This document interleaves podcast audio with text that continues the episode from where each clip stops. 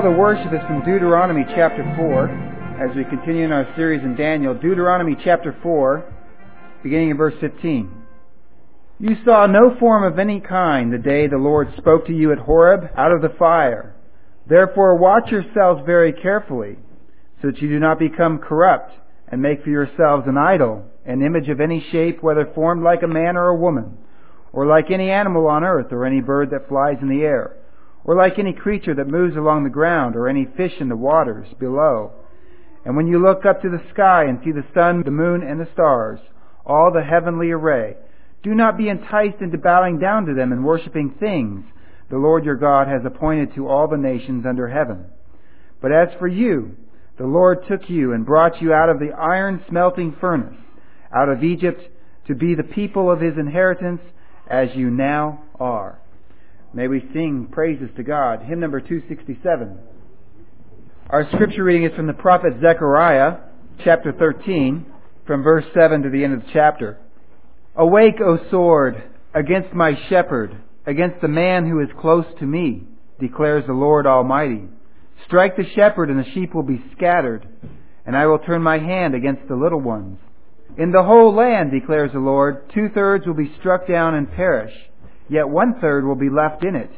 This third I will bring into the fire. I will refine them like silver and test them like gold. They will call on my name, and I will answer them. I will say, They are my people, and they will say, The Lord is our God. And Lord bless the reading of His Word. Prescott, can you lead us in prayer? Daniel chapter 3 is one of the most well known stories in the Bible, but it also one of the least understood. At least I'm convinced it's one of the least understood, particularly in the book of Daniel. As we've gone through Daniel, I've emphasized the context of the book, both in terms of history and in terms of the law, which is how their experience would have been. They would have understood all of the events that take place in their lives in the terms of their heritage as Israelites and as obedient to the law. Daniel 3 has remarkable association to the third commandment. Remember, the third commandment is, You shall not take the name of the Lord your God in vain, for the Lord will not hold him guiltless who takes his name in vain. And a lot of people think that the third commandment is about saying bad words. That's really the way people tend to think of taking the Lord's name in vain today. We think of it as profanity. So you use the word, the word Jesus or the word God in a frustrated sense or whatever, and people think of that as taking the Lord's name in vain. But the commandment is not about saying God or Jesus in frustration even though God's people are called to have holy and upright speech, the third commandment speaks about something much deeper than that. To take the Lord's name in vain means to be known as one of God's people and yet not live like it. That is to take the Lord's name in vain. That is to proclaim that God's name doesn't mean anything by a lifestyle and a way of life that is presented as holy on the outside, but is substantially no different than unbelievers who do not take the Lord's name upon themselves. In a very real sense, then, we can see that unbelievers cannot break the third commandment because they never take the Lord's name upon themselves, and so they really never can take the Lord's name in vain. Now they have other issues with God's law, but that's a, that commandment is really given to God's people who have been given God's name and who have taken by covenant God's name upon themselves.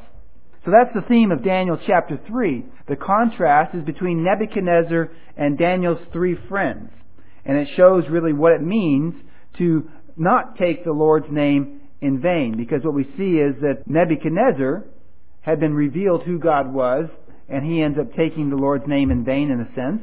And we find that Daniel's three friends refused to worship in Nebuchadnezzar's image because they had taken God's name upon themselves. And so that third commandment is at the background in the structure of the account in Daniel chapter 3. So let's go to our text in Daniel chapter 3, and we'll begin reading verse 1. King Nebuchadnezzar made an image of gold, 90 feet high and 9 feet wide, and set it up on the plain of Dura in the province of Babylon. He then summoned the satraps, the prefects, the governors, advisers, treasurers, judges, magistrates, and all the other provincial officials to come to the dedication of the image he had set up.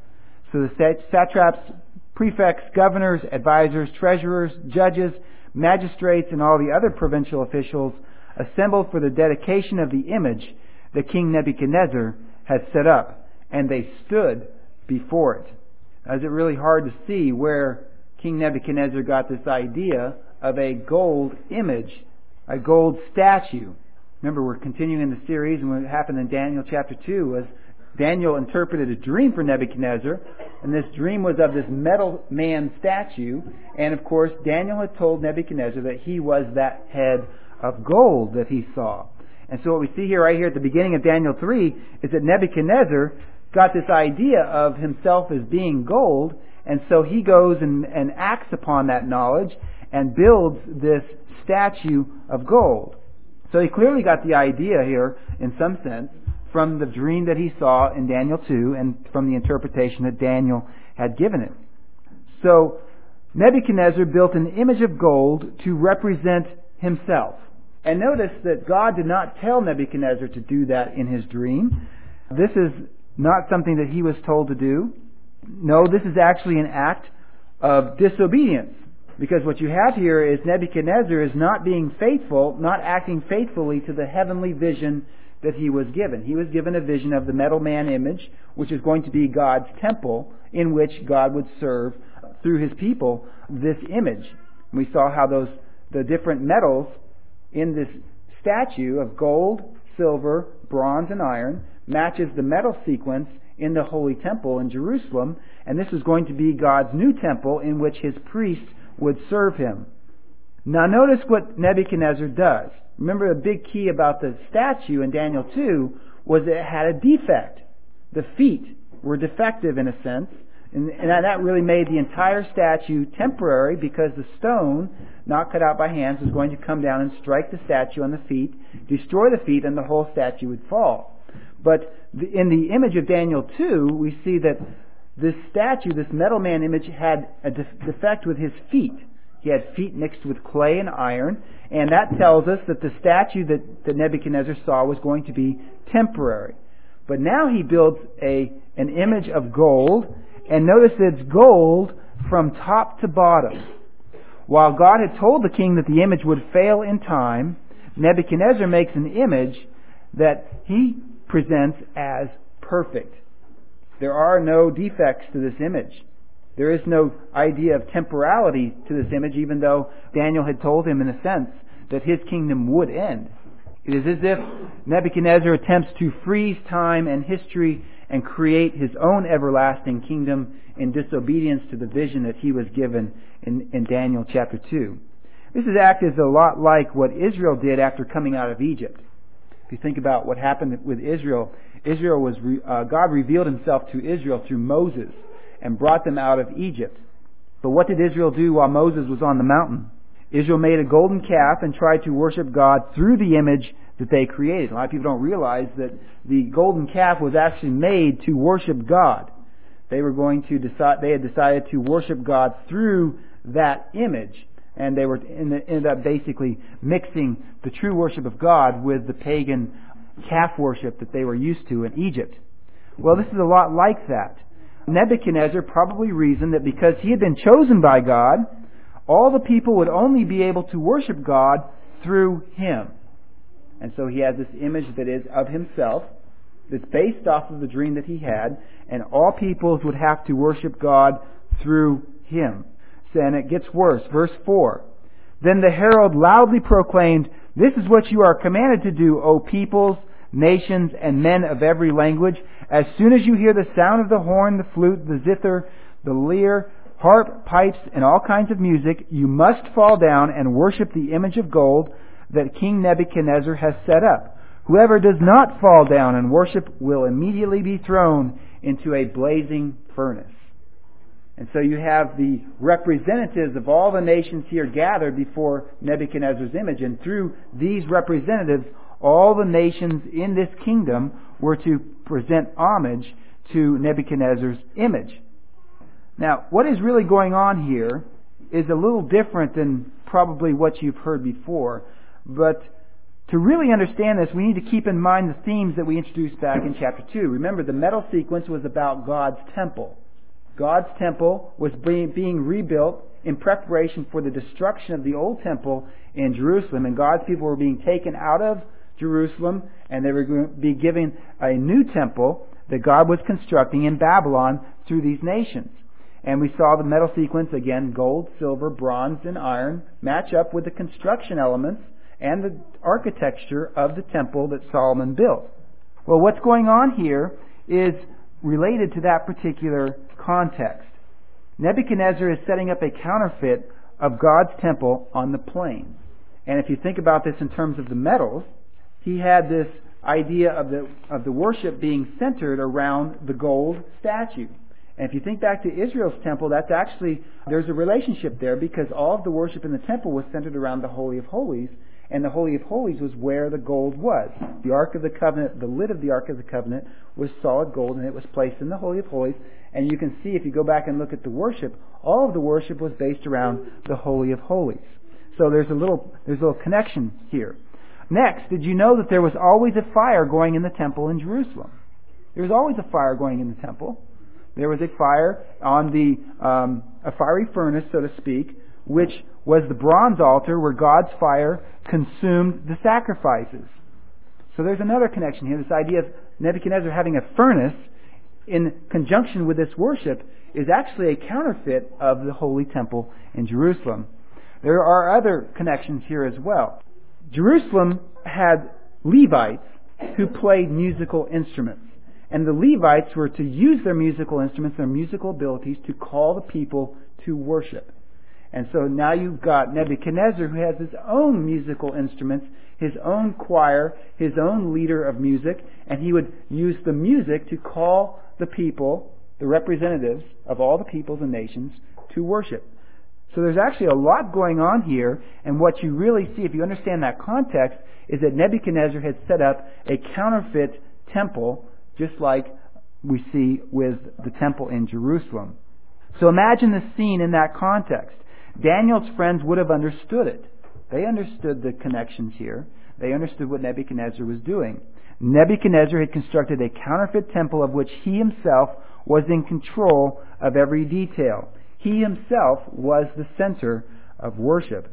And there may be another dimension here too that reaches back into Israel's history. Remember, Daniel and his friends are the ones who were to serve God in God's new temple, which included Babylon for a time, and then it would be Medo-Persia, and then it would be Greece, and then it would be Rome. And then the, the image says that during the time of the Romans, this statue would be struck, and this rock would grow into a great mountain. Well, if you think about it that way, Daniel and his friends were effectively Levites.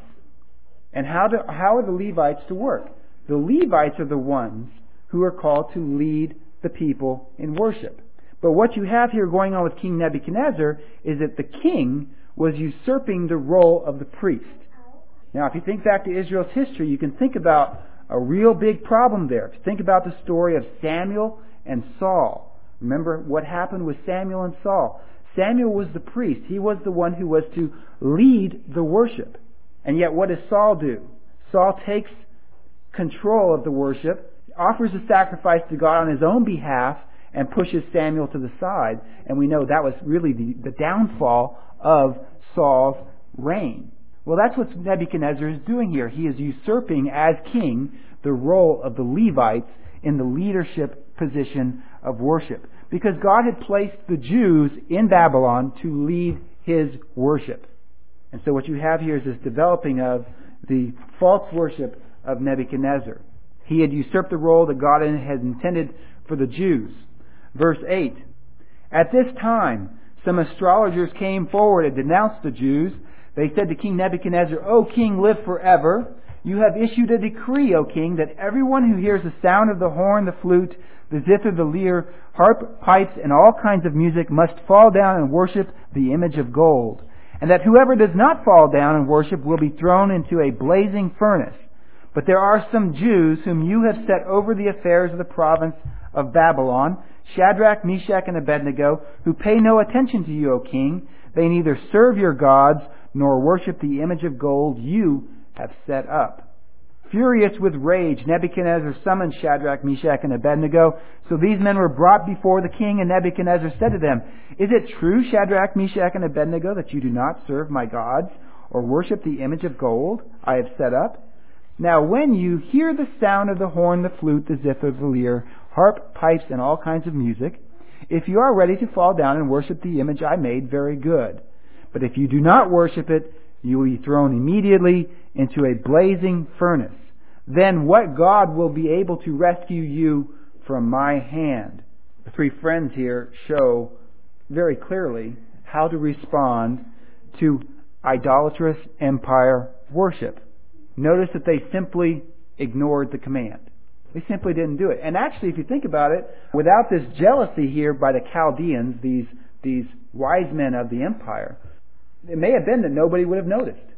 Maybe nobody would have noticed the fact that the three, the three friends of Daniel did not bow down and worship. But it was the personal jealousy and envy that brought the attention of Shadrach, Meshach, and Abednego to Nebuchadnezzar.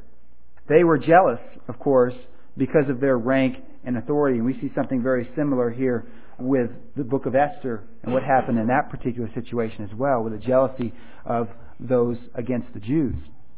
Now you can understand Nebuchadnezzar's anger. He is setting up worship to more firmly establish his own rule, and some of his own officials were disobeying his orders. And there may be some historical context here that sort of plays in the background of why Nebuchadnezzar did, uh, did this. It was about this time that Nebuchadnezzar went to war against Egypt. And Nebuchadnezzar, who had been able to conquer everyone up until a particular point in time in his reign, got himself into a draw with the king of Egypt. And there was some question at that point in time in, in Babylonian history whether or not Nebuchadnezzar would actually stand. And we see in, in, in Israel's history that the fact that Nebuchadnezzar fight, fought himself to a draw with Egypt emboldened one of the king, the last kings of Israel, to actually rebel against Babylon and Nebuchadnezzar because he thought Nebuchadnezzar was weak. And this may have been an, an attempt to bring together his kingdom and sort of firm up his rule over the ancient world. But what he was really willing to do with Shadrach, Meshach, and Abednego was give them a second chance. Remember, he was very impressed by Daniel, and he had this good relationship with these guys. He didn't understand all the details of where they came from, of course, but he, he, he wanted them as wise men, so he gives them a second chance. And we pick up the story in verse 16. Shadrach, Meshach, and Abednego replied to the king, O Nebuchadnezzar, we do not need to defend ourselves before you in this matter. If we are thrown into the blazing furnace, the God we serve is able to save us from it, and he will rescue us from your hand, O king. But even if he does not, we want you to know, O king, that we will not serve your gods or worship the image of gold that you have set up.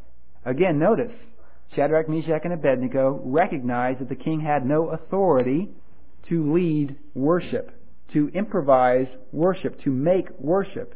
This was an unlawful act by the empire, and they recognized that he had they had no reason to answer to him because he had violated the authority that God had given him. Why would Shadrach, Meshach, and Abednego refuse to worship in Nebuchadnezzar's shrine? Again, it boils down to the third commandment. They had taken God's name upon themselves. Remember that from the very beginning of the book, they had dedicated themselves to the one true God, not to Nebuchadnezzar. And so to bow down now in an act of false worship would be to break the third commandment. They would be taking the Lord's name upon themselves in vain. And so they refused and were willing to be thrown into the fiery furnace. Verse 17. They say, If we are thrown into this blazing furnace, the God we serve is able to save us from it, and he will rescue us from your hand, O king. But even if he does not, we want you to know, O king, that we will not serve your gods or worship the image of gold you have set up. This is the pattern for how God's people are to respond to empire worship. They were willing to lay down their life, that is really the discipline that comes from true faith. Whether God saves us or not, they said, we won't do it. Verse 19. Then Nebuchadnezzar was furious with Shadrach, Meshach, and Abednego, and his attitude toward them changed. He ordered the furnace heated seven times hotter than usual and commanded some of the stronger soldiers, strongest soldiers in his army to tie up Shadrach, Meshach, and Abednego and throw them into the blazing furnace. So these men, wearing robes, trousers, turbans, and other clothes, were bound and thrown into the blazing furnace.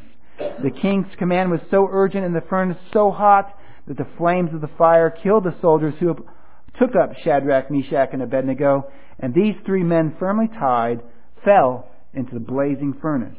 Then King Nebuchadnezzar leaped to his feet in amazement and asked his advisers, Weren't there three men that we tied up and threw into the fire? They replied, Certainly, O king. He said, Look, I see four men walking around in the fire unbound and unharmed, and the fourth looks like a son of the gods.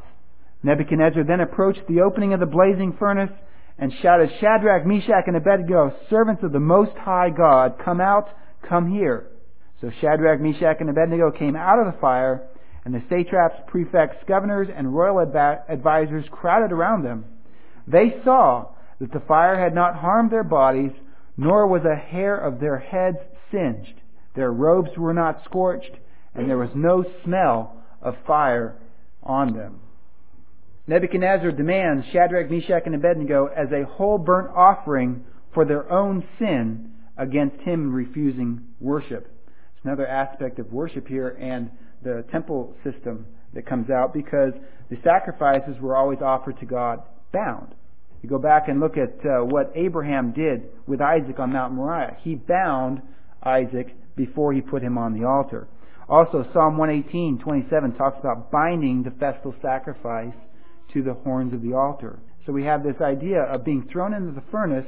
These three men become a sacrifice to Nebuchadnezzar's glory.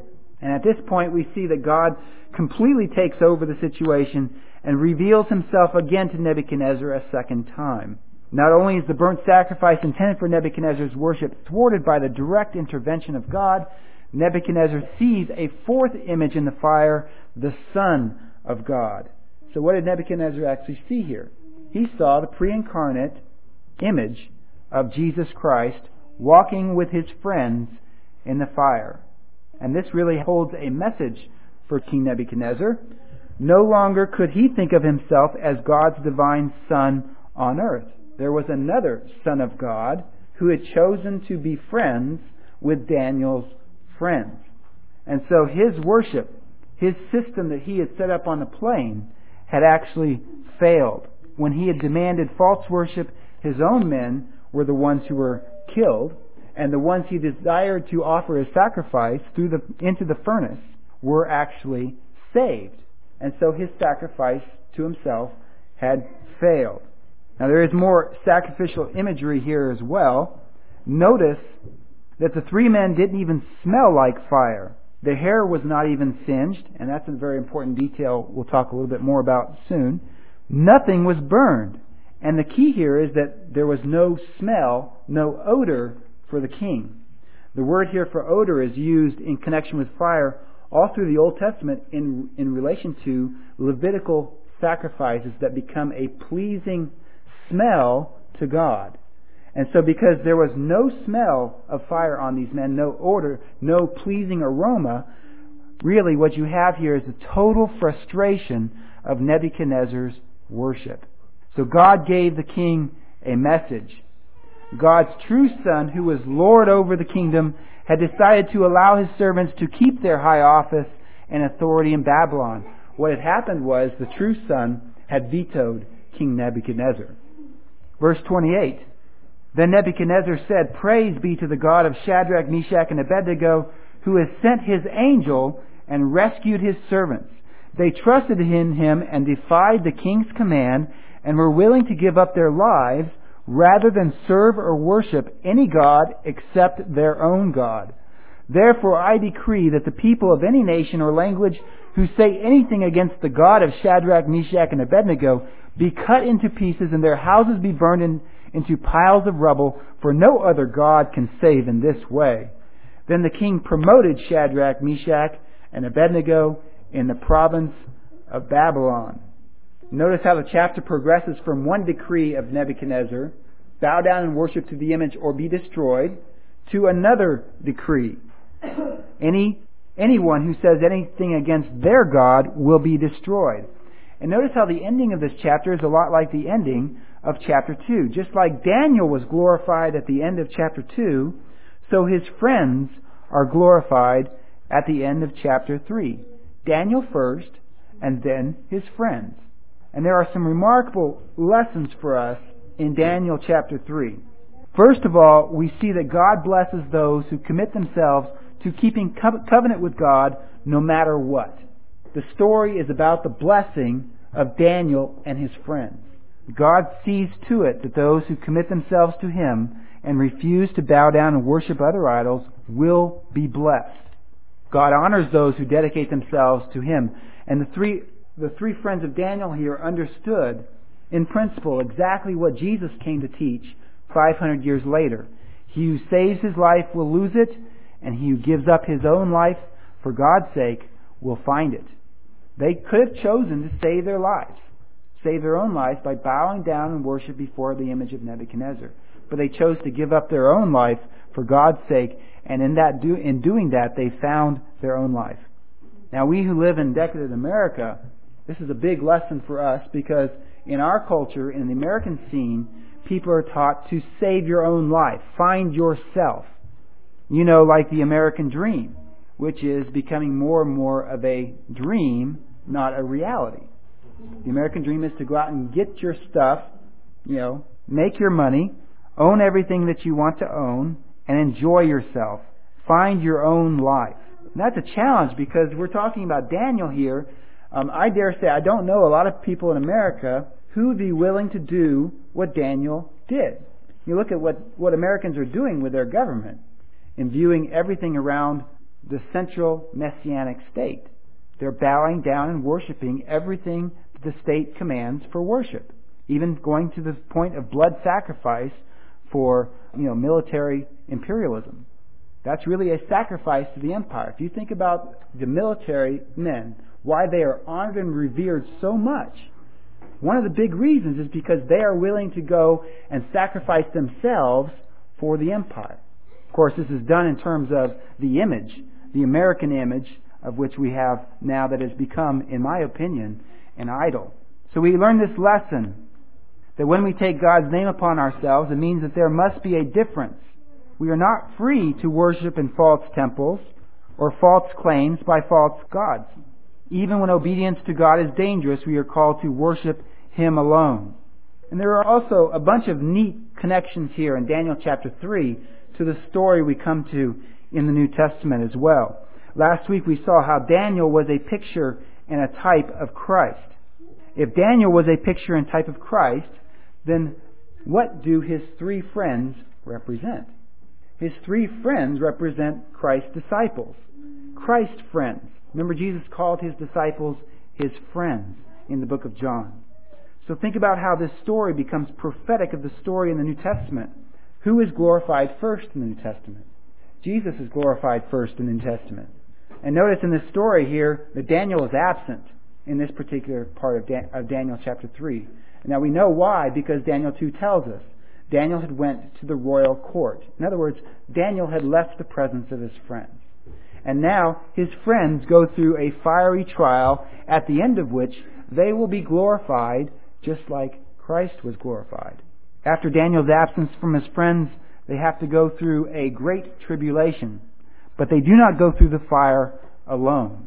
And so I don't think it's very difficult to see here a prophetic story about the entire time of the New Testament with the great tribulation that the early church went through. Remember that Jesus promised that he would be with them always, which includes us as well, even to the end of the age, especially the early Christians. And Jesus always walks with his faithful people when they go through tribulations. And notice what Jesus promised. And the key here is to go to Luke 21.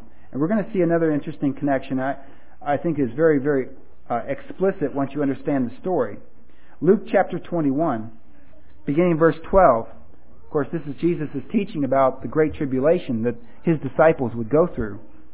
Jesus says, But before all this, they, that is the Jewish leaders, teachers of the law, the Pharisees and the Sadducees, will lay hands on you and persecute you. They will deliver you to synagogues and prisons, and you will be brought before kings and governors, and all on account of my name. We saw how all these things take place in the book of Acts. This will result in your being witnesses to them, but make up your mind not to worry beforehand how you will defend yourselves, for I will give you words and wisdom that none of your adversaries will be able to resist or contradict. You'll be betrayed even by parents, brothers, relatives, and friends, and they will put some of you to death. All men will hate you because of me, but not a hair of your head will perish. By standing firm, you will gain life. Where did Jesus get the idea of not a hair of their head perishing? From Daniel chapter 3 and what happened to Daniel's three friends. Not a hair of their head was singed, and they had no smell of smoke on them. You see, the early Christians found themselves in a situation where both Rome and Judea had set up a counterfeit worship system. God did not tell the Roman Caesars to claim to be God walking on earth. And he did not tell the Jews to worship the temple and their own heritage as holy in itself. The Jews had turned all of that, all of that, all of that stuff into their own idol, the work of their own hands. And the early Christians were being commanded to engage in false worship by both Jews and Gentiles. And they refused. And what happened to the early church? They went into the fiery furnace. But it's just like the story of Israel in the furnace out of Egypt which we read in Deuteronomy chapter 4. God was with his people through the fire, and the church came out of the Great Tribulation perfectly preserved. Whereas the Jews, remember, the Jews were the ones intent on throwing them into the furnace. They're the ones who, through this fire, were actually destroyed. So these stories and their many intertwining plots and themes are telling us how the story of our lives should be if we desire to be God's people. We are called to not take the Lord's name in vain, for we are God's priests, serving in God's holy temple. May we lead the true worship of God. Let's pray. Our Father, we thank you for what you've done in our lives, for calling us out and making us your people, for being a God to us.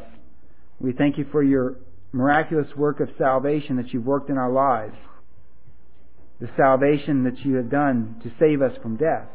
And we see that manifested and reflected in all the activities of our life, the many situations that we've been in where you have protected us amazingly. We thank you and praise you for giving us families that we can rejoice together with and show the love that you have in yourself. We pray that you bless us and strengthen us. Bless our fellowship around the table today. In Jesus Christ's name we pray these things.